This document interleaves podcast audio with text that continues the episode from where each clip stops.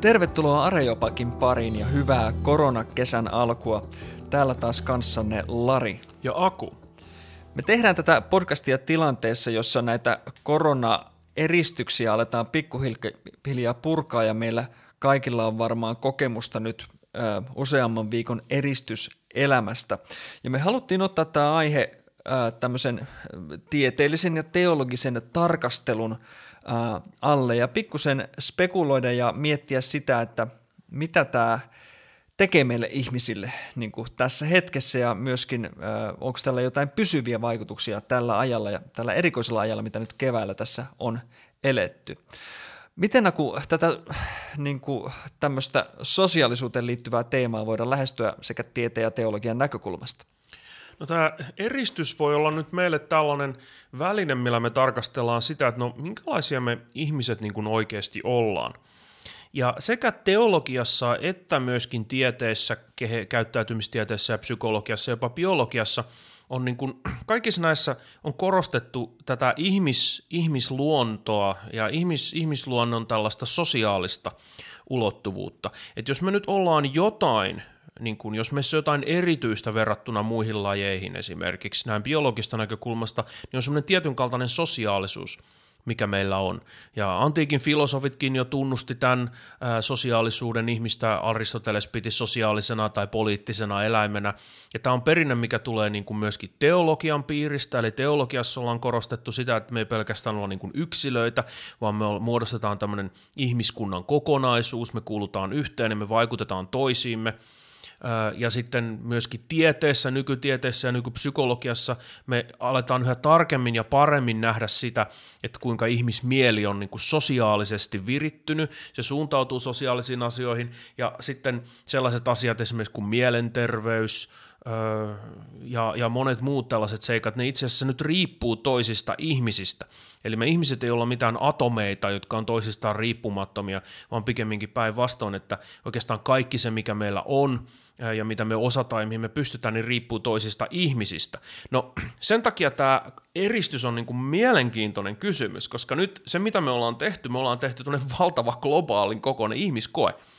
Eli me ollaan tehty tämmöinen globaali ihmiskoe, missä me ollaan ikään kuin lukittu nyt ihmiset eristyneisyyteen ja sillä tavalla nyt muokattu tosi radikaalisti sitä, että miten tämä meidän sosiaalisuus normaalisti toimii. Ja nyt sitten me voidaan tarkastella tätä, että mitä meille tapahtuu, nyt tämän eristymisen seurauksena, koska meillä on lähtökohtaisesti tämä meidän sosiaalisuus on niin erilaista kuin se, että me nyt istutaan yksi himassa tai ollaan sen oman porukan kanssa yksi himassa. Tai ollaan tällä tavalla niin kuin suljettu nämä meidän yhteisön ja yksilöiden rajat. Me muotoiltiin nyt muutama tämmöinen kysymys, joiden kautta me lähdetään tarkastelemaan tätä, näitä eristyksen vaikutuksia ää, meidän, ää, meihin ihmisiin – ja ensimmäinen on tämmöinen, että mitä seurauksia on useimpien ihmissuhteiden siirtymisellä verkkoon. Että me ollaan tietysti iloisia siitä, että meillä on tämmöistä teknologiaa nykyaikana, jonka avulla me voidaan olla yhteydessä toisiin ihmisiin. Että meidän oikeasti tarvitse olla niin kuin pelkästään niin, niin kuin yksin himassa tai niiden niin kuin lähimpien ää, meidän perheenjäsenten kanssa. Voidaan olla jossain yhteydessä ää, toisiin muutenkin kuin soittamalla lankapuhelimella. Ja tota noin, niin, mutta mitä seurauksia tällä verkkoon siirtymisellä on, että enenevässä määrin ää, ollaan sillä tavalla yhteydessä toisiin. No tästähän on tietysti yleisesti puhuttu jo paljon tästä ikään kuin somen vaikutuksesta ihmisen, eh, ihmiseen, ja nyt tämä on kuitenkin aika tuore ilmiö, että, että vasta siellä 2008-2009 paikkeilla massiivisesti ihmiset rupesivat käyttämään sosiaalista mediaa, niin tässä ei ole kulunut niin kuin kauhean kauaa vielä, niin meillä me on hirveästi pystytty tutkimaan tätä asiaa näin yleisellä tasolla mutta me voidaan ehkä tästä, näistä tutkimuksista, joita on nyt jo tehty, niin löytää jotain keskeisiä, keskeisiä juttuja. No niistä ensimmäinen on tietysti tämä, että kuten sanoin, niin ihmiset on niin luonteeltaan sosiaalinen laji. Ja, ja se, mitä sillä nyt tarkoitetaan ja mitä mäkin nyt haluan tässä sillä tarkoittaa, on sellainen, että että se sosiaalisuus ei ole pelkästään sitä, että me solmitaan ihmissuhteita ja meillä on tämmöisiä yhteisöjä, mitä me muodostetaan, mutta et se, että me, me muodostetaan sellaisia suhteita ja yhteisöjä kuin mitä meillä on, niin ne perustuu vähän, ei pelkästään siihen jotenkin tämmöiseen niin kuin näkymättömään tai tämmöiseen henkiseen ulottuvuuteen, vaan ihan siihen, että millaisia me ollaan niin kuin fyysisinä olioina, millaiset aivot meillä on, millaiset ruumiit meillä on, millä tavalla me reagoidaan toisimme silloin, kun me istutaan toisistamme niin kuin metrin päässä. Niin, että se ei perustu vaan siihen, minkälaisia viestejä me, tiedollisia viestejä me lähetetään toisillemme vaikka. Esim, esimerkiksi, niin, niin. vaan että, että meidän nämä yhteissä, yht, y, yhteisen sosiaalisuuden muodot on niin kuin laulamista ja tanssimista ja liikkumista ja, ja koskettamista ja katsomista, ja nämä on ne, mitkä välittää tosi paljon siitä meidän sosiaalisuudesta. Ja nämähän on kaikki sellaisia tässä sosiaalisuuden ulottuvuuksia, mitkä on aika vaikea toteuttaa virtuaalisesti. Ja, ja tällä tavalla me voidaan ehkä alkaa hahmottaa, että, että mitä tästä nyt voi seurata, että meidän sosiaaliset suhteet muuttuu virtuaaliseksi, on se, että niistä putoo pois tämmöisiä niin kuin fysikaalisia ää, juttuja, juttuja, jotka liittyy tähän meidän läheiseen kohtaamiseen ja tähän fyysiseen samassa tilassa läsnäolemiseen. Eli, ja, ja sen tilan jakamiseen ja se, että miten meidän nämä automaattiset koneistot, havaintokoneistot, miten me vaikutetaan toisimme koko ajan, joka on kaikki ikään kuin riippumatonta siitä, mitä me sanotaan tai tehdään. Ja se vuorovaikutus on sellainen, mikä ohenee. Eli se huoli olisi ikään kuin tällainen, että, että siinä vaiheessa, kun meidän ihmissuhteet muuttuu virtuaaliseksi yhä enenevässä määrin, niin sieltä putoo pois tällainen ihmisluonnolle ja tälle aika, aika keskeisiä ulottuvuuksia. Ja, ja nimenomaan tämä fyysinen ulottuvuus, ja siitä tulee vaikeampaa, niin kun, ja, ja niin kun, se ei tapahdu yhtä luontevasti. Joo, tai siinä voi ottaa tämmöisen aika yksinkertaisen esimerkin vaikka, että että tota, meidän moraaliset tunteet on aika riippuvaisia siitä toisen ihmisen läsnäolosta. Ja se näkyy niin kuin yksinkertaisella tavalla vaikka, siinä, että, että jos meillä on jotain riitaa keskenään ja, ja mulle tulee niin kuin ilkeitä tunteita sua kohtaan, ja mä että on, onpa toi Lari niin kuin paskajätkä, niin jos me nyt ollaan tässä vastakkain ja me katsotaan toisiamme silmiin, niin, niin ei ole kauhean helppo sanoa sitä sulle. Mun on tosi vaikea, se, se, se vaatii jo niin kuin vähän töitä, ja mun pitää olla aika vihanen, että mä sanon sulle tosi pahasti, että mä loukkaan sua. Sen takia, koska se sun läsnäolo on jo se, mikä vaikuttaa muhun tosi paljon. Ja, ja se herättää mussa niin kuin häpeän tunteita ja, ja monia munkinlaisia tämmöisiä niin kuin moraalisia tunteita ja sosiaalisia tunteita. Mutta sitten, jos sä istut sun olohuoneessa ja mä istun sun olohuoneessa ja mä näen sen, mitä sä kirjoitat, ja mä näen, mitä mä kirjoitan, niin kaikki nämä moraaliset tunteet, tai ainakin suuri osa niistä, niin ne jää ikään kuin laukasematta, ne jää pois siitä meidän vuorovaikutuksesta. Ja se pelkkä fyysinen etäisyys ja se, että me ei olla samassa tilassa, niin se vaikuttaa niin paljon siihen jo, että miten me reagoidaan toisimme, että mun on paljon helpompi sanoa sulle, että, että tuossa paska jätkä ja ootpa se tyhmä, tai jotain muuta. Ja tämä on tosi yksinkertainen esimerkki, mutta, mutta tässä näkyy se musta aika hyvin tämä, että, että meidän tämmöiset sosiaalisuuden muodot riippuu aika vahvasti tällaista sosiaalista tunteista, ja ne tunteet liittyy taas tällaiseen välittömään vuorovaikutukseen, mikä meillä on kasvoista kasvoihin, niin kuin tässäkin tilanteessa. Eli me ei tehnyt tätä etänä, vaan sä istut siinä pöydän toisella puolella, ja mä istun taas toisella puolella, ja meillähän on tietysti tässä nyt hyvä parin metrin turvaväli, mutta joka tapauksessa. Joo, ja tämähän on siis niin kuin hyvin tuttu jokapäiväinen ilmiö Facebookin ihmeellisessä maailmassa tämä kommentointi, että me puhutaan toisillemme eri lailla kuin mitä puhuttaisiin, jos oltaisiin oltais, tota noin, niin samassa tilassa ja liittyy tietysti myöskin sähköpostiin kaikenlaisiin niin kuin, mm, tota, te- tekstiä sisältäviin viesteihin. Ää, tässä tuli vielä mieleen sekin, että itse kun on opettanut nyt tässä kevään aikana luokkaa ja varmaan monet muut opettajat on kokenut saman ilmiön ja myöskin kaikki, jotka on ollut jonkinlaisissa palavereissa, varmaan kaikki on ollut jonkinlaisissa palavereissa, niin, niin etenkin se, että jos sä itse vaikka puhut ja muilla ei ole kuva näkyvissä tai ei edes niin kuin, ää, niin kuin ääntä kuuluvissa, että vaikkei ne niin kuin kommunikoi sulle mitään, että sä niin kuin puhut ja esiinnyt siinä, niin silti se on, niin kuin, se on niin kuin tosi outoa, että se on tosi epänormaali fiilis. Että se niin kuin on paljon kivempi, jos vaikka jengi laittaa sen oman kuvansa sieltä päälle, mm. että, että sä näet, että hei, ihmiset katsoo ja kuuntelee mua. Ja, ja, ja niin kuin sitten pikkusen kun siitä saa niin kuin ihmisiltä palaute, kun ihmiset niin kuin puhuu, niin se, että laittaa kuvan päälle silloinkin, niin se, se kaikki niin kuin lisää asteittain pikkusen sitä, että okei, nyt tuntuu vähän niin kuin siltä, että me ollaan tässä niin kuin yhdessä ja me aidosti kommunikoidaan, koska mm. meidän kommunikointi ei ole vaan sitä sanallista viestintää, ää, niin kuin merkkijonoja, vaan siihen liittyy kaikki tämä, niin kuin, mitä me nähdään ja kuullaan ja, ja, mm. ja, ja miten me ilmehditään ja näin poispäin. No tämä ei nyt tietysti ole mitenkään kivaa, että ei voida hengata livenä yhdessä, mutta onko tämä mitenkään erityisen ongelmallista? Ää, Aku, sulla on käsillä siinä ää, tuore kouluterveyskysely, ää, jossa on erilaisia mielenkiintoisia tuloksia. Auttaako se meitä miettimään tätä, että mitä ongelmia on siinä, että ihmissuhteet enenevässä väärin nyt on siirtynyt internetin puolelle?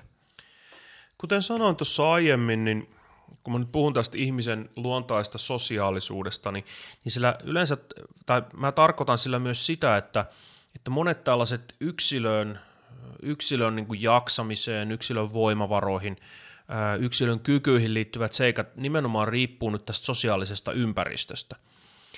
Ja, psykologit ja psykoterapeutit on jo niin kuin pitkään sanonut sitä, että ihmisen mielenterveyskin on oikeastaan vaan sen niin kuin sosiaalisten suhteiden funktio – Eli, eli jos mulla on hyvät ihmissuhteet, niin mulla on yleensä hyvä mielenterveyskin.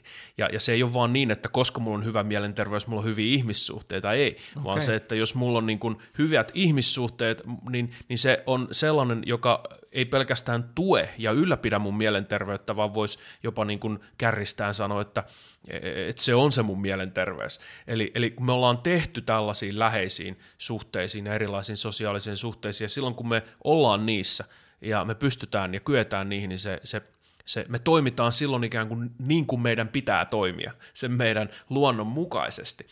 Ja, ja tällöin sitten kun me nämä meidän ihmissuhteet oheneetaan, niissä ihmissuhteissa on ongelmia, niin, niin sille yleensä näkyy tosi selvästi sitten siinä, että se korreloi sen kanssa, että, että minkälaisia niin kuin ongelmia tai vaikeuksia meillä on. Ja tämä tosiaan mä yhden toisen työprokkiksen takia pikkusen katsoin tämmöistä viime vuonna tehtyä laajaa kouluterveyskyselyä. Ja tässä kouluterveyskyselyssä löysin muutamia aika kiinnostavia niin kuin juttuja esiin, joista yksi oli esimerkiksi tällainen, että, että niin kuin ahdistuneisuuden ja masentuneisuuden kokemukset, jotka peruskoululaisilla, etenkin yläkoululaisilla on ollut hiljaksiin kasvussa koko ajan, etenkin tytöillä – on ollut, on ollut tällainen niin kuin jatkuva kasvukäyrä tässä, että minkälaisia näitä masennus- ja ahdistusoireita on, niin ne niin kuin korreloi myöskin sit sen kanssa, että kuinka paljon jengi käyttää sosiaalista mediaa. Eli yleensä se oli, että mitä enemmän tyypit on, käyttää sosiaalista mediaa, niin sitä todennäköisempää on, että niillä on niin kuin tähän liittyviä mielenterveyden vaikeuksia. Ja tietysti tässä tutkimuksessa ei käy ilmi, että, että miksi näin on, että mistä tämä korrelaatio johtuu. Että onko se se sosiaalisen median käyttö sinänsä, mikä suoraan aiheuttaa tätä, vai onko se joku muu tekijä. Ja yksi voisi olla esimerkiksi tällainen niin kuin muu tekijä on se, että et, et sen sijaan, että tyypit nukkuu ja lepää, niin ne niin kuin räplää sosiaalista mediaa. Ja sitten kun sä et nuku, etkä ole kunnolla levännyt, niin sitten on taipumusta ahdistua, kun on väsynyt ja, ja masentua. Et siinä voi olla tällainen yhteys. Mutta siinä voi olla joko monia niin kuin muunkinlaisia yhteyksiä. Ja yksi on esimerkiksi tämmöinen, että sitten toinen juttu, mikä huomattiin tässä tutkimuksessa, oli tällainen, että että yhtäältä tämä sosiaalinen media vaikutti siihen ää, tota, niin kuin masentuneisuuden ja ahdistuneisuuteen, mutta sitten taas toisaalta esimerkiksi kun tyypit raportoi yksinäisyydestä ja yksinäisyyteen liittyvistä kokemuksista, niin sitten taas tässä yhteydessä se sosiaalisen, sosiaalisen median koettiin ikään kuin vähentävän yksinäisyyttä. Eli koska siinä kumminkin sitten on jonkinlaisia yhteyksiä muihin ihmisiin, niin sitten on helppo nähdä, että kuinka se voisi ikään kuin vaikuttaa tähän että et ihmiset ei koe olevansa niin yksinäisiä. Eli kysymys on niin, kuin niin semmoista yksipiippuisesta asiasta, että, että nyt kun sä käytät paljon sosiaalista mediaa, niin ahdistuneisuus, masentuneisuus kasvaa tai, tai jotain muuta. Ei vaan, että se voi olla mon, monenlaisia vaikutuksia. Ja onhan se nyt ihan selvää, että, että, että jos ei ole ollenkaan ihmissuhteita versus se, että sulla on virtuaalisia ihmissuhteita, niin sulla kuitenkin on ihmissuhteita. Ja se vaikuttaa yksinäisyyden kokemukseen ja, ja, ja, ja muuhun, muuhun tällaiseen. Eli, eli tällaisia niin kuin mielenkiintoisia – juttuja täältä voi, voi löytää. Yksi syy, miksi sosiaalinen media saattaa aiheuttaa ää, ahdistuneisuutta ja, ja, ja huonoa fiilistä omasta elämästä, on ehdotettu, että se liittyy tavallaan siihen, miten toiset ihmiset esittää oman elämänsä. Eli kun meidän on aika helppo esittää ne parhaat puolet elämästämme, etenkin tämmöisessä mediassa kuin Instagram, joka perustuu vain kuviin mm. ja on paljon filtreitä, joilla niitä kuvia ja omaa ulkonäköä voi muokata, niin, niin on, on aika monet ehdottanut, että eri, erityisesti niin kuin tytöille, joille ulkonäköpaineet ja tämmöistä niin kuin jutut on aika isoja, niin, niin sitten tämä toisten niin kuin parempi elämä saa aikaan sitä, että sulla on huonompi fiilis siitä sun omasta elämästä. Mm. Ja, ja, ja toki tämä niin kuin muillakin kuin teinitytöillä niin kuin voi sama ilmiö usein toteutua.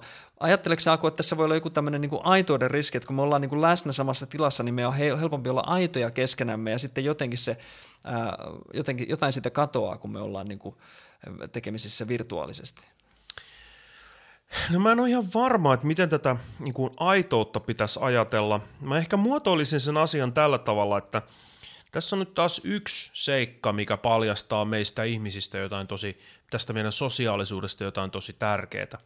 Ja se on sellainen, että, että y, se tapa, miten me näemme meidän, miten mä niin kuin näen oman itseni, miten me jokainen nähdään niin kuin oma itsemme, niin, niin se on riippuvaista siitä ympäristöstä, erityisesti sitä sosiaalisesta ympäristöstä, missä me ollaan. Eli kun voisi aluksi vaikuttaa siltä, että mun itsetunto esimerkiksi, mun käsitys omasta itsestä olisi jotenkin vaan mun pääsisässä. Että et minä, se riippuu vaan musta itsestäni. Tämä ei pidä paikkaansa ollenkaan, vaan että me automaattisesti tällaisena sosiaalisina olioina arvioidaan itteemme suhteessa toisiimme. Ja tämä että miten me nähdään oma, omat lahjakkuutemme, omat kykymme, hyvät puolet, huonot puolet, meidän roolisiin yhteisössä suhteessa toisiin, niin tämä ei ole vaan mitään semmoista, mitä me tehdään pelkästään tietoisesti, vaan että me jatkuvasti tehdään tätä ikään kuin tiedostamatta, ja nämä vaikuttaa meidän tunteisiin ja meidän moraalisiin ja sosiaalisiin tunteisiin. Ja, ja nyt me tullaan siihen, että miten tämä sosiaalinen media voi vaikuttaa ikään kuin negatiivisesti, on se, että – että tota, koska se etäisyys sen toisen ihmisen ja sen mun ihmisen elämän välillä on niin suuri tämän teknisen, koska se, se, se ikään kuin näytetään täällä virtuaalisessa maailmassa, niin henkilöt poimii omasta elämästään vaan ne hyvät puolet ja esittää ne vielä tietyllä tavalla. Ja, ja tota, tästä sitten seuraa se, että, että se mitä minä näen tässä mun omassa somekuplassani, niin on ne kaikkien muiden ihmisten elämien vaan ne kaikkein parhaat puolet, jotka nekin on kiillotettu vielä niin kuin mahdollisimman hyväksi. Mutta mä en näe omaa elämääni niin kuin tällä tavalla, vaan mä näen sen oman elämäni aika inhorealistisessa valossa, koska mä elän siinä. Ja mä näen ne kaikki visvaset ja, ja surkeet ja ne laiskat puolet ja ne kaikki huonot puolet ja ne puutteet, mitä mä en laisinkaan näe niiden muiden ihmisten elämästä. Ja silloin kun mä ikään kuin näen sen muun yhteisön, ne muut ihmiset vaan sellaisena niinä parhana puolena kuin mitä ne haluaa esittää, ja, ja, niin, niin silloin tota, se käsitys, miten mä näen oman itseni suhteessa niihin muihin, voi tosi nopeasti vääristyä. Ja se ei ole semmoista, mikä ei välttämättä tapahdu, se ei välttämättä tapahdu niin kuin tietoisesti, että mä tietoisesti näkisin näin, vaan että se vaikuttaa meidän tunteisiin ja siihen, miten mä ikään kuin intuitiivisesti perstuntumalta luokittelen itseäni suhteessa muihin.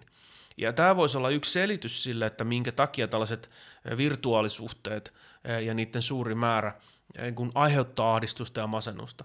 Eli se, että ne, ne vääristää tämän meidän tavan nähdä oma itsemme suhteessa toisiin. Ja silloin kun mä arvioin itseäni suhteessa toisiin, mitä mä kuitenkin teen, mä en voi välttää sitä, ja tämä on niinku semmoinen tekijä, mikä erityisesti masennukseen vaikuttaa. Se on masennuksessa erittäin tyypillinen ilmiö depre- kliinisessä depressiossa, että henkilö vertaa itsensä muihin tosi negatiivisella tavalla. No tähän sopii just hyvin tähän sosiaalisen median logiikkaan. Ja, ja, ja tämä on sellainen ikään kuin pelko tai huoli, mikä, mikä, mikä, mulla on, että tämä ikään kuin oman arvioinnin mekanismi vääristyy niin pahasti, koska me ei nähdä sitä totuutta niiden toisten ihmisten elämästä, me nähdään vaan se tietty hieno ja positiivinen viipale. Siirrytään meidän toiseen kysymykseen ja se on tämmöinen, että mitä yksinäisyys saa aikaan ihmisessä. Nyt monilla on perheen jäseniä Suomessakin, mutta moni suomalainen asuja elää yksin. Niin äh, sä oot miettinyt tätäkin teemaa ja oot lukenut aiheesta. Yksinäisyyttähän on tutkittu jonkun verran ja, ja sehän on ollut tämmöinen kasvava yhteiskunnallinen ongelma jo kauan ennen tätä eristystä. Ja tässäkin mielessä niin tässä ei ole sillä mitään uutta. Nyt me vaan niin kuin massiivisella mittakaavalla kokeillaan näitä samoja juttuja ja nähdään niin kuin isommin ne vaikutukset. Mutta tähän me ollaan tiedetty jo 2000-luvulla pitkään. Suomessakin ja meillä on ollut useita tämmöisiä isoja julkisia projekteja, jossa sitten tätä e, ikään kuin yksinäisyysongelmaa, aikuisten yksinäisyys, vanhusten yksinäisyys, meillä on koko ajan ikään kuin etenkin Helsingissä kasvava määrä sinkkuja, jotka asuu yksin, mä en nyt muista ihan tarkkaan, missä siitä nyt ollaan, mutta, mutta oliko se 45 prosenttia talouksista on yhden ihmisen talouksia Helsingissä ja, ja täällä ikään kuin pääkaupunkiseudulla. Eli, eli ihmiset viettää paljon enemmän aikaa yksin kuin, kuin, kuin aiemmin. Ja, ja tämä on koko ajan ollut kasvamassa. Ja me tiedetään tästä yksinäisyystutkimuksesta aika paljon nyt näistä yksinäisyyden niin kuin vaikutuksista ihmiseen. Ja me tiedetään, että, että nämä ikään kuin yksinäisyys, yksinäisyys korreloi yleisesti ottaen huonomman terveyden kanssa. Siis ihan niin kuin fyysisen terveyden, ei pelkästään mielenterveyden, vaan se, se korreloi niin kuin monien tällaisten va- vaivojen kanssa, puhumattakaan sitten tosiaan näistä mielenterveyksistä, eli se, että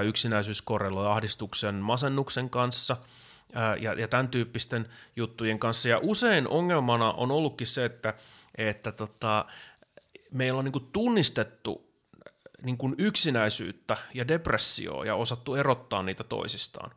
Koska yksinäisyydessä, yksinäisyydestä kärsivät usein, niin ne oireet ikään kuin muistuttaa depressio-oireita. Eli huono itsetunto, kyvyttömyys tarttua asioihin, vaike- nukkumisvaikeudet, tällaiset tota, yleinen jähmeys, tahdottomuus, emootioiden latistuminen, nämä, nämä kuulostaa depressiolta, mutta nämä voi myös olla niin kuin yksinäisyyden seurauksia, eli henkilö voi kärsiä yksinäisyydestä olematta niin kuin masentunut, mutta ne oireet näyttää samalta.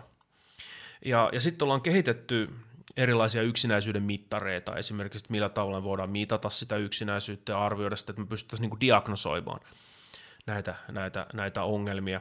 Ja, ja muuta vastaavaa. Tämä yksinäisyystutkimus – on nyt lähtenyt liikkeelle niin kuin globaalisti suhte- suhteellisen niin kuin uutena asiana.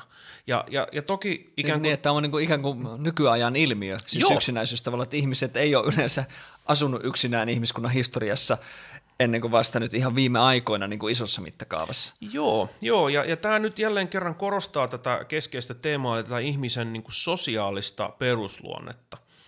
Ja, ja koko tämän yksinäisyystutkimuksenkin idea on, on, on, on ollut kiinnittää nyt huomiota tähän, että, että se, se yksinäisyys ja ne sen vaikutukset meihin ihmisiin johtuu just tästä meidän sosiaalisesta luonteesta. Esimerkiksi tämmöinen kuuluisa, eh, kuuluisa yksinäisyystutkija, joka on ehkä kaikkein tunnetuimpia, maailman tunnetuimpia yksinäisyystutkijoita kuin John Cacioppo, niin hän on tämmöinen kuuluisa, kuuluisa yksinäisyystutkimusta esittelevä kirja kuin Loneliness, niin sen alaotsikko on Human Nature and the Need for Social Connection – eli ihmisluonto ja sosiaalisen yhteyden tarve. Eli, eli kysymys ei ole siitä, että meillä ihmisillä on vaan tällainen, ihan kun, että me nyt vähän halutaan sosiaalista kontaktia, mutta ei, ei, ei. Meillä on oltava sitä, ja sitten kun se puuttuu, niin me kärsitään. Ja se sosiaalinen kontakti vaikuttaa meissä niin paljon kaikkia hyvää, että sitten kun sitä sosiaalista kontaktia otetaan pois, niin, niin meillä alkaa mennä terveys, meillä alkaa mennä mielenterveys, meillä alkaa mennä fyysinen terveys, meillä alkaa niin kuin elämän merkityksellisyys alkaa hajota. Ja kaikki tällaiset, tällaiset seikat al- alkaa tapahtua. Mä aikanaan Oxfordissa asuessani koin toisinaan aika vahvoja niin kuin tällaisia yksinäisyyden tunteita ja yksinäisyyden kokemuksia, ja silloin mä aloin niin kuin perehtyä, perehtyä tähän yksinäisyystutkimukseen, ja mä luin tämmöisen tosi hyvän, hyvän kirjan, joka oli tällaisen brittiläisen lakimiehen kuin Emily Whitein kirjoittama Lonely, joka, joka kertoo tällaisesta naisesta, eli hänestä itsestään, joka kärsii yksinäisyydestä, ja sitten hän alkaa niin kuin ratkaista tätä ongelmaa, että hän alkaa perehtyä tähän yksinäisyystutkimukseen. Ja tämä kirja kertoo sit siitä yhtäältä hänen omasta elämästään, hänen yksinäisyydestään, mutta samanaikaisesti sitä prosessista, kun hän menee tapaan näitä yksinäisyystutkimuksia. Ja hän alkaa tajuta, että hei, että, että kaikki mitä hän on tiennyt yksinäisyydestä, niin ei itse asiassa pidäkään paikkaansa. Tapaamaan yksinäisyystutkimuksia vai tutkijoita? Tutkimuksia ja tutkijoita ja, ja alan harrastajia, joista sitten tämä kirja koostuu. Ja, ja jos nyt jotain nostoja tästä yksinäisyystutkimuksesta haluaa tehdä, niin yksi on tällainen keskeinen seikka, että meidän arkikäsitys yksinäisyydestä on tällainen, että, että yksinäisyys syntyy siitä, että meillä ei ole ihmisiä ympärillä. Mm. No tämä ei näytä tutkimusta mukaan pitävän ollenkaan paikkansa. Eli siitä, että kuinka paljon ja numerisesti meillä nyt on näitä ihmisiä meidän ympärillä, niin siitä ei voida oikeastaan päätellä vielä mitään, että onko tyypit yksinäisiä vai ei. Eli se yksinäisyys ole niin kuin suoranaisesti ongelma, joka koskee vaan sitä, että onko meillä ihmisiä, vaan yksinäisyys syntyy usein siitä, että meillä ei ole niin kuin mahdollisuutta kokea yhteyttä, eikä me osata, eikä me pystytä niin kuin solmimaan syviä ihmissuhteita. Ja sen takia ihmiset voi olla yksinäisiä, vaikka niillä on hirveästi ihmisiä ympärillä. Ja sitten taas jotkut ihmiset, niillä on ihan vaan niin kuin tosi harvoja ja ha- muutamia ihmiskontakteja, mutta ei ne ole yksinäisiä, koska ne suhteet, mitä niillä on tästä kontaktien vähyydestä huolimatta, on niin syviä, että ne ruokkii niitä ja ne on niille hyödyllisiä. Niin tähän on varmaan kokemus, jonka kaikki tunnistaa olla yksin joukon keskellä. Mä luulen, että tämä on aika universaali, universaali kokemus meille ihmisille ja, ja samoin se, että kaikki ikään kuin tunnistaa sen, miltä tuntuu, kun ei ole kontaktia, kokee, että ei ole yhteyttä toisiin ihmisiin ja ei ole ihmisiä ympärillä, johonka, johonka löytää niin kuin yhteyttä. Että kaikki mä luulen, että jossakin vaiheessa on niin kuin joutunut kokeen tämän, tämän, tämän yksinäisyyden kokemuksen. Pakko palata sen verran tuohon somejuttuun muuten, että siis kun äh, on tutkittu, jos puhutaan niin kuin kouluikäisistä nuorista ja on tutkittu niin kuin kiusaamista, niin pojille se tuppaa monesti olla enemmän tämmöistä fyysistä, eri, erityyppistä kuin tytöille, joilla se on niin kuin enemmän tämmöistä joukosta pois jättämistä. Sosiaalista eristä, eristämistä. Sosiaalista eristämistä. Ja, ja nyt on sanottu niinkin, että ää, tavallaan nämä somet ja nämä laitteet ää, kuten, kuten WhatsApp myöskin tämmöisenä niin ryhmäviestin ää, niin kuin sovelluksena mahdollistaa entistä paremmin tavallaan näiden niin kuin ei-haluttujen tyyppien ekskludaamisen. Eli mm. voidaan perustaa paljon tämmöisiä eri porukoita ja juttuja, joista sitten niin kuin joku tyyppi, aina kun jätetään pois, niin tulee, niin kuin, voi, voi saada, ja sitten se kuulee niin kuin muilta, että se on niin kuin jätetty pois, niin paljon tulee tavallaan tätä kokemusta. On niin kuin helpompi ää, niin kuin ekskludata ihmisiä pois, ja, mm. ja, ja, ja sitten niin kuin myöskin niin kuin, tietysti ihan niin kuin livenä koulussa, niin kuin monissa ympäristöissä ihmisillä helposti tulee tämä kokemus, että mua ei oteta mukaan, vaikka nuo kaikki ihmiset on tuossa. Hmm. Niin mut otetaan tästä keskustelusta tai tästä jutusta jotenkin nyt pois. Mut ajat, sitä voi ajatella niin kuin näin, että ihmiset, mäkään en tullut tätä ajatelleeksi niin kuin tällä tavalla, miten mä nyt seuraavaksi kuvaan tämän, että mitä se kertoo meistä ihmisistä, että yksi suurimmista rangaistuksista – mitä meille voidaan antaa, on se, että meidät eristetään. Niin, totta. Eli, eli mikä on se, millä me rankastaan toisia ihmisiä? Me katkaistaan yhteys niiden kanssa. Me laitetaan ne ikään kuin meidän yhteisön ulkopuolelle. Ja me eristetään ne meistä. Eli meillä on, ja, ja tämä kertoo jotain siitä, että kuinka vahva ja kuinka keskeinen tämä ikään kuin yhteenkuulumisen tarve ja sisäänrakennettu yhteenkuuluvaisuus muiden kanssa meillä on, koska se on se, millä me rankastaan toisia sulkemalla ne ulkopuolelle. Ja, ja tämä on musta tosi semmoinen perustavanlaatuinen seikka meistä ihmisistä, joka on tosi hieno ja kiinnostava. Eli meillä on oikeasti niin vahva tällainen sisäänrakennettu, äh, sisäänrakennettu halu olla toisten kanssa, että se, se yksinkertaisesti se psyykkinen tuska sitä, siitä eristäyty, niin kuin toisesta eristämisestä ja ulossulkemisesta, niin, niin me katsotaan se jo niin kuin rangaistuksen oma. Se ei ole edes pieni kiusa, vaan se on oikeasti mm. niin kuin rangaistus ja, ja oikeasti kärsimystä ihmisille, minkä, minkä se aiheuttaa. Siis mä en tiedä kuka, mä oon kuullut, että joku varhaiskristillinen kirjoittaja on kuvannut helvettiä semmoisena paikkana, missä ihmiset on niin kuin sidottu yhteen silleen, että niiden selät on vastakkain. Eli ne ei näe toistensa kasvoja. Mm. Muistaakseni kirkkohistorian kurssilla Kyllikki Tiensuu aikoinaan esit, kertoi, kertoi tämmöisen jutun. Joo, no tämä kuvaa jotain siitä, että, että kuinka vahva tämmöinen tarve ja kuinka tärkeää se meidän ikään kuin elämän merkityksellisyyden ja hyvinvoinnin ja, ja, ja, ja kaiken muunkin meidän niin kuin olemisen kannalta on, että me voidaan kohdata toisiamme kasvoista kasvoihin. ja kuinka paljon se, että jos me repästään toisistamme irti, niin kuinka paljon se sattuu meihin ja haittaa meidän elämää. Nythän myös hengelliset yhteisöt, eli kirkot on siirtynyt pitkälti verkkoon ja äh, tuli tuossa mieleen äh, yhden pastorin fiilistely Facebookissa, joka mainitsi, että äh, jotenkin hienosti puhui siitä, miten niin kuin, ihmisten halaaminen ja sen hien ja hajuveden sekoituksen niin kuin, tu, tuota, haistaminen siinä tilanteessa on niin kuin, merkityksellistä. Ja se hyvin kuvaa sitä, että ei pelkästään meidän näköaisti, vaan mm. myöskin meidän niin kuin, haju, hajuaisti ja kaikki tämmöiset niin kuin, niin kuin, aktivoituu niissä sosiaalisissa tilanteissa. Ja puhumattakaan kosketuksesta. Niin, siis, nimenomaan. nimenomaan. Et, et, ja tästä oli just siis ihan muutamia päiviä sitten, nyt ollaan siis toukokuussa, kun me äänitetään tätä meidän podcastia, niin niin juttu siitä, että laitettiin noita puolisoita, siis laitettiin mies ja nainen hala, halaamaan toisiaan tonne aivoskanneriin. Ja tota, katsottiin, että miltä näyttää aivot silloin, kun to, ihmiset koskettaa toisiaan okay. ja halaa toisiaan, niin totta kai siellä on hirveä kuhina niin kuin tapahtuu siellä, mitä ei niin kuin tapahtuisi yksin. niin Tämä on tietysti karu, tämmöinen tosi suoraviivainen esimerkki, mutta, mutta se inhimillinen kosketus – niin se, se vaikutus, mikä sillä kosketuksella on meihin, niin se on niin kuin erittäin suuri.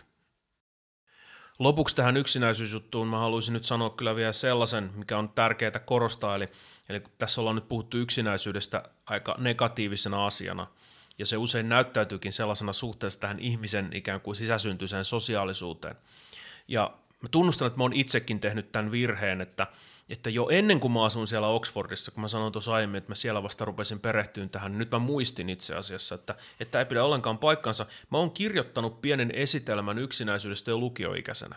Ai yeah. Eli tämä on ollut semmoinen, tämä on ollut semmoinen teema. Nyt ihan tuli mieleen se vasta, onkohan se mulla jossain tallessa vielä, mutta mä muistan, kun mä luin ihan lukioikäisenä tästä, koska mä koin niin kuin olevani tämmöinen ulkopuolinen, ja mä oon se aina osa tätä mun mielen maisemaa. Että... Mäkin olen kokenut sitä jossain määrin, ja näin aina näitä perinteisiä unia, että menin alasti kouluun. Että tämän, joo, joo, mä koin niin kuin itseni erilaiseksi, ja joo. monesti tämmöistä alastumusunnetta tulee just siitä. Erilainen että... nuori. Joo. Ja vanha klassikko, mutta silloin, silloin mä en osannut niin kuin nähdä sitä nuorena poikana vielä sitä, että, että mikä tässä yksinäisyydessä on hyvää ja mä opin sen vasta sitten myöhemmin vähän niin kuin aiku, a, aikuisempana. Eli meidän ongelma niin kuin suomen kielessä on se, että meillä on vain tämä yksi sana, yksinäisyys. Ja sillä viitataan sekä tähän ikään kuin hyvään yksinäisyyteen että tähän huonoon yksinäisyyteen. Englanniksi esimerkiksi, niin kuin monissa muissa kielissä on useita eri sanoja, jotka poimii nämä, tämän huonon yksinäisyyden ja hyvän yksinäisyyden erilleen. Okay. Englannissa esimerkiksi tämä loneliness on nyt tämä negatiivisen yksinäisyyden sana, mutta meillä on tälle positiiviselle yksinäisyydelle oma sana, mikä on solitude. Ja molemmat kääntyy suomeksi yksinäisyydeksi, mutta ne tarkoittaa ihan eri asia. Eli mikä tämä solitude on? Ja tämä solitude, eli tämä niin positiivinen yksinäisyys, on taas tällaista yksinäisyyttä, missä, missä mä voin ikään kuin keskittyä mun omiin projekteihin ja mun omiin juttuihin. Ja, ja tota, esimerkiksi kun lukee hyvää kirjaa, ja nauttii siitä, niin silloin tämä yksinäisyys on sitä, että mua ei häiritä ja mä voin olla siellä, kasvaa siinä yksinäisyydessä, oppia uusia asioita, keskittyä itseeni, vaikka keskittyä niin kuin muihinkin asioihin, mutta sillä tavalla, että mä oon vapaa tämmöistä ulkopuolisesta ärsykkeistä, ulkopuolisesta paineista. Ja tässä mielessä mä vasta opin aikuisempana sen, että, mitä, että minkä takia tällainen yksinäisyys ei ole vaan pelkästään hyvä asia, vaan se on niin tarpeellista.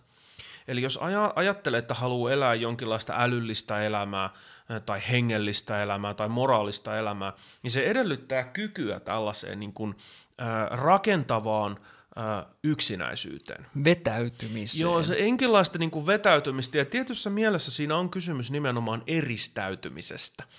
Eli se, että laitat ovet lukkoon ja puhelimen pois päältä ja sähköpostin pois päältä ja se seuraava kaksi tuntia on omistettu nyt jonkun asian ajattelemiselle ja, ja sua ei häiritä silloin. Ja, ja, ja mä voin omistautua vaikka kirjoittamiselle tai lukemiselle tai ajattelemiselle. Ja tietyssä mielessä myöskin voi ajatella, että se liittyy tämmöiseen niin fyysiseen toimintaan, että mä lähden vaikka juoksemaan.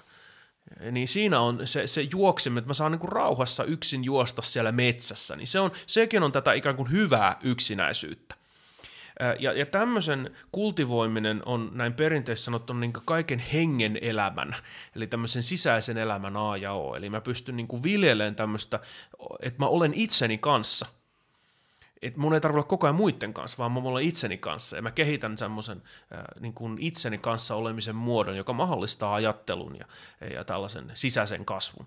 Ja, ja sen takia niin meidän ei pidä tätä yksinäisyysilmiötä niin aina pitää negatiivisena, vaan että, että tämäkin on osa meidän ihmisluontoa, että meillä on tällainen ää, niin kuin oma, oma tila, missä me, missä me ollaan. Mutta me tarvitaan tietysti paljon sitä muutakin, että se on mahdollista. Meilläkin on perheellinen kaveri, joka tuossa ei vastailu viesteihin vähän aikaa ja sitten kertoo sen jälkeen, että hän sai muuten romaanin valmiiksi kirjoitettua, että tota, no, niin oli vetäytynyt sinne päivisin. Sanokseen että oli vetänyt 12-tuntisia maratoneja siellä sitten tota, no, niin omassa jossain taloyhtiön kellarissa, että sai homman purkkiin. Tämä on tietysti vaikeaa nykyään, siis monethan ei osaa äh, olla yksin, ei osaa, tarvitaan niitä ärsykkeitä ja sitä, että niin kuin laitteet niin kuin, tota, ilmoittaa viesteistä ja muista. Että, no tämä liittyy niin nyt kuin, tähän... Ja, ja keskittyminen. Joo. Liittyy tähän, tähän teemaan, mistä me tuossa aiemmin puhuttiin, eli tästä sosiaalisen median ja teknologian vaikutuksesta. Ja, ja mä oon itse huomannut tämän, ja tästä on tutkimusnäyttöä myöskin jonkun verran, että me tiedetään, että, että ihmisten keskittymiskyky ei ole enää niin hyvä kun se on joskus ollut esimerkiksi, koska sitä ei ole tullut harjoitettua. Ja jotta meidän esimerkiksi keskittymiskyky, me voitaisiin harjoittaa sen, niin me tarvitaan tämmöistä tyhjää tilaa, tyhjää aikaa. Just sellaista aikaa, missä se ei koko ajan killisessä puhelin, että nyt tuli viesti tai nyt tuli sähköposti tai, tai joku koputa oveen tai joku näin virtuaalisesti vaatii meiltä jotain vastausta. Ja, ja tämä on ehkä se, minkä takia tämmöinen hyvä yksinäisyys tai tämmöinen hyvä eristäytyneisyys on semmoista, mikä on meille yhä vaikeampaa ja vaikeampaa. Eli me ollaan ikään kuin luotu tämän teknologian avulla semmoinen maailma, missä meidän pitäisi olla koko ajan käytettävissä, missä meidän pitäisi koko ajan reagoida johonkin ulkoisiin ärsykkeisiin. Sen sijaan, että me suljettaisiin niitä ulkoisia ärsykkeitä tietoisesti pois – jotta me saataisiin kultivoitua tätä meidän sisäistä elämää, mikä sen sijaan, että me reagoidaan ulkoisiin ärsykkeisiin, me reagoidaan meidän omiin ajatuksiin ja meidän omiin tunteisiin. Mutta onneksi tälle on jo vastaliikkeitä näkyvissä ja, ja se, että tästä niin kuin mindfulnessista ja tällaista hiljaisuudesta ja rauhoittumisesta puhutaan niin paljon ja sitä harjoitetaan ja sitä pyritään harjoittamaan. Mä näen tämän positiivisena asiana, koska tämä on kaikki nyt vastavoimaa sille, sille tota, va- valtavalle ikään kuin kilinöiden ja pärinöiden ja vaatimusten ja odotusten ikään kuin paineisiin, jota, jota sitten tämä teknologian kautta meille ulkopuolelta tulee. Meidän kolmas kysymys on tämmöinen kuin, onko korona-ajalla pysyviä vaikutuksia ihmisten käytökseen, ja, ja tässä nimenomaan voidaan miettiä positiivisia vaikutuksia, kun ollaan puhuttu lähinnä negatiivisista vaikutuksista. Ää, yhteiskuntamuotoilun professori Arto O. Salonen ää, uskoo, että tällä on positiivisia vaikutuksia – Ylen haastattelussa Salonen toteaa, että tämän kriisin jälkeinen yhteiskunta rakentuu vähän niin kuin sodan jälkeinen Suomi, jossa yhteisö tulee ennen yksilöä. Salosen mukaan historia osoittaa selkeästi, että kriisit on isoja mahdollisuuksia johonkin hienompaa, ja hän muutenkin on tämmöinen tunnettu henkilö, joka puhuu paljon tästä tämmöisestä materiakeskeisestä elämäntavasta luopumisesta ja haluaa, että ihmiset liikkuisi kohti tämmöistä merkityksellisempää elämäntapaa, jossa vaalittaisiin ihmissuhteita ää, niin kuin, ja mu- muuta, mikä on niin kuin oikeasti tärkeää ja keskeistä elämässä. Ja hän sanoo tässä Ylen haastattelussa näin, että usein asiat muuttuvat vasta pakon edessä. Nyt olemme yhteiskuntana ja kansalaisina T-risteyksessä, jossa kysytään, mihin suuntaan lähdettäisiin. Hän sanoo lisäksi, että hän muistuttaa, että sodan jälkeen Suomessa saatiin ennennäkemätön irtiottu köyhyydestä. Hopea ja kultakorutkin pistettiin keräykseen, jotta Suomi saatiin yhdessä jaloilleen, Salonen toteaa. Eli hän maalailee aika niin kuin, äh, rohkeita positiivisia visioita siitä, että äh, tämmöinen kriisi voisi saada meistä meidän parhaat puolet esiin. Mitä Aku, jos vähän tällä spekuloidaan, niin mitä ajatuksia herää? No ensinnäkin mä sanoisin, että olisihan se tosi siistiä. Eli, eli kun on tässä nyt korostettu tätä ensinnäkin tämä ihmisten perussosiaalisuutta ja yhteisöllisyyttä, mikä on meihin sisäänrakennettu ja me ikään kuin oikeasti riiputaan toisistamme, niin ikävä kyllä, ainakin musta näyttää siltä, että, että viimeisenä vuosikymmeninä, oikeastaan jo niin kuin monia vuosikymmeniä, niin me ollaan täällä länsimaissa niin kuin luotu yhteiskuntaa, joka pyrkii nimenomaan koko ajan tuhoamaan näitä meidän sosiaalisia suhteita. Eli yhteiskuntaa, joka on tässä mielessä niin kuin ihmisluonnon vastainen. Eli, eli, eli pyritään ikään kuin rapauttaa niitä sosiaalisia suhteita, rapauttaa lähiyhteisöjä, rapauttaa perhettä, rapauttaa näitä niin kuin läheisiä ystävyyssuhteita ja kaikista niistä nousevaa sitä inhimillisen elämän ikään kuin arvokkuutta ja merkityksellisyyden kokemusta. Tämä siis on millä, millä tavalla rapauttamaan? Kyllähän meillä, eikös meillä nimenomaan sosiaalinen media jyllä ja kaikki, mit, tarkoitatko vaikka, niin kuin, että miten paljon töitä on tehtävänä ja muuta? No tämä, tämä työ on esimerkiksi, tämä on nyt hyvä esimerkki tämä, tämä työ nimen, nimenomaan, koska koska me tehdään niin kuin tuntimäärällisesti koko ajan enemmän töitä ja, ja, ja, ja niin kuin ainakin mentaalisesti, eli on yhä vaikeampi koko ajan vetää rajaa sen työn ja ei-työn väliin. Ja tästä silloin seuraa äh, monia juttuja. Ja yksi on esimerkiksi tällainen, että, että aika monien ihmisten koko oman arvon tunto ja se, miten elämän merkityksellisyys nähdään, tulee nimenomaan tästä työstä. No eikö meillekin tuu pikkusen osittain, jos puhutaan, että Joo, totta kai, niin kuin... totta, totta kai. Eli, eli, eli me, me kaikki ollaan ikään kuin, määritetään itseemme tosi vahvasti sen työn kautta. Ja, ja tästä silloin seuraa se, että me ei määritetä itseemme niinkään – sitten niin kuin niiden muiden ihmissuhteiden kautta. Esimerkiksi suhteessa meidän niin kuin muihin perheenjäseniin vaikka tai siihen lähiyhteisöön tai, tai, tai johonkin muuhun vastaavaan, johonkin yhdistykseen tai harrastukseen. Toki nämä on keskeisiä, mutta kuitenkin. Ja, ja tästä silloin tästä, tästä seuraa tällainen niin kuin atomisoituminen. Me ikään kuin atomisoidutaan enemmän suhteessa toisiimme ja meidän käsitykset siitä, millainen maailma on ja minkälaisia arvoja meillä on, niin ne koko ajan niin kuin hajautuu ja hajautuu yhä enemmän ja on vaikea kokea yhteyttä. Ja me ollaan oltu menossa niin kuin tähän suuntaan jo aika pitkään. Ja, ja mä itse ajattelen, että tämä kehityssuunta ei ole niin kuin kauhean hyvä suunta. Ja se näkyy sitten siinä, että ihmisillä on yhä enemmän mielenterveyden ongelmia, ihmisillä on niin kuin, etenkin nuorissa tämä näkyy, tämä olisi vähän mun hypoteesi, että että tämä ikään kuin meidän yhteisö- ja sosiaalisen elämän muotojen ja yhteisten elämän muotojen rapautuminen on, on sitten meille ihmisille niin kuin haitaksi ja pahaksi. Ja olisi hienoa, jos sitten tällainen erityiskriisi, mihinkä me joudutaan, jossa meiltä vedetään ne vähätkin pois, mitä meillä on tästä sosiaalisuudesta, niin herättäisi meidät ikään kuin tajuamaan tämän – niin kuin tämä, niin kuin Salonen sanoisi, että, että me herätään siihen, että voi vitsi, että me oikeasti tarvitaan toisiamme ja me oikeasti nyt voidaan niin kuin uhrata toistemme eteen aika paljon ja että meillä on joku tämmöinen yhteinen Suomi, meillä on joku tämmöinen yhteinen projekti ja yhteinen porukka, mihin me kuulutaan ja meidän pitää pitää huolta toisistamme ja, ja, ja että me voidaan omistautua tälle ja tämä voi antaa meille merkitystä. Musta olisi tosi siistiä, jos näin kävisi. No, tutkija Aku Visala, uskotko, että näin tulee tapahtumaan? Uskotko, että tämän myötä Suomi on kuin jääkiekko kullan jälkeen torille kokoontunut kansa, joka rakastaa toinen toisiaan ja toimii yhdessä yhteis- yhteisen hyvän eteen? Mä en tiedä, mitä tutkija Aku Visala sanoisi, mutta – mutta laitetaan niin tutkija Akuvisala hetkeksi syrjään ja kysytään niin ihminen Akuvisalalta. Niin ihminen Akuvisala sanoisi, että, että se, olisi, se, olisi ihan, se olisi tosi siistiä. Mutta jotenkin tuntuu, että se, olisi niin kuin, että se on liian hyvää ollakseen totta. Ja, ja ehkä se, miksi mä ajattelen näin, miksi näin ei sitten ehkä kuitenkaan käy, on se, että, että vaikka tässä on kysymyksessä kriisi, niin tämä kriisi nyt ei ole verrannollinen esimerkiksi jatkosotaan tai talvisotaan. Ja ne olosuhteet oli silloin ihan täysin toisenlaiset. Ihmisillä oli erilainen käsitys siitä esimerkiksi, mitä kansallisuus on ja miten meidän pitäisi se ymmärtää ja mihin me kuulutaan ja, ja niin edespäin. Ja, tois, niin, ja puhumattakaan siitä, että meillä on nyt nämä ikään kuin meidän näitä keskinäisiä suhteita disintegroivat voimat on niin suuret.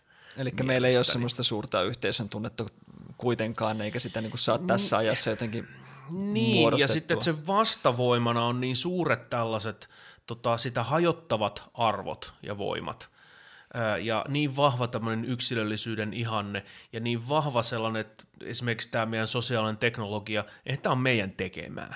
Jotkut tyypit jossain San Franciscon piilaaksossa tekee tämän ajan tiettyjä tarkoituksia, että ne myy meille niin kuin, tuotteita.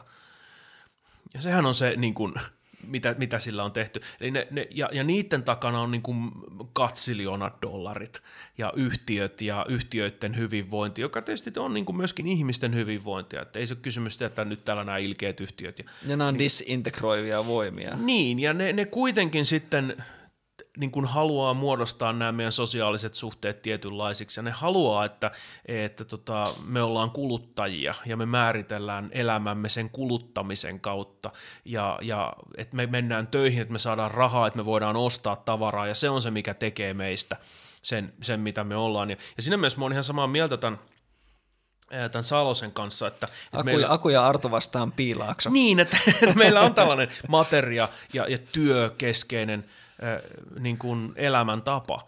Ja, ja musta tämä on huono juttu, mutta se, se, ne voimat, mitkä pitää sitä yllä, on niin massiivisia, että me ei ehkä kriisistä huolimatta niin kuin voida pysäyttää niitä. Kapitalismin me, kaikki voipa koura on siellä ohjailee. Jonkinlaisen niin kuin uusliberalismin niin kuin tällainen ideologia sieltä meiltä niin kuin änke, että, että ehkä se mitä me voidaan saada sen sijaan, että me saataisiin tämmöinen globaali herätys, niin, niin me voidaan saada tämmöistä niin kuin lokaalia vastarintaa. Et me voidaan, hieno, et me, voidaan, me voidaan saada tämmöistä niin kuin paikallista vastarintaa, missä se, että me herätään siihen, että hei, että me voidaan itse nyt – järjestäytyä ja luoda tämmöisiä harrastusyhteisöjä, me voidaan luoda omia yhteisöjä, me voidaan rajoittaa sitä, että kuinka sosiaalinen media tunkeutuu meidän elämään ja säätelee meidän elämää, ja, ja että me voidaan niin kuin solmia läheisiä perhesuhteita ja pitää niitä yllä, tehdä niitä valintoja, että me jäädäänkin niin kuin mieluummin kotiin ja, ja ajatellaan, että se mun arvo nousee siitä, että mä pidän huolta niistä mun läheisistä, eikä siitä, että mä teen paljon rahaa töissä, tai että mä pääsen nyt seuraavalle portaalle siellä, siellä työhierarkiassa sen sijaan, että mä jäisin kotiin hoitaa vaikka mun, mun niin kuin isoäitiä tai jotain muuta vastaavaa. Ja sitten mitä enemmän ihmiset tekee tämmöisiä pieniä niin kuin vastarinnan askelia ja liikkeitä, niin me voidaan ehkä luoda tämmöistä niin kuin omaa yhteisöllisyyttä, omaa merkityksellisyyttä, joka ei tuu jostain niin kuin ylhäältä tai meidän ulkopuolelta.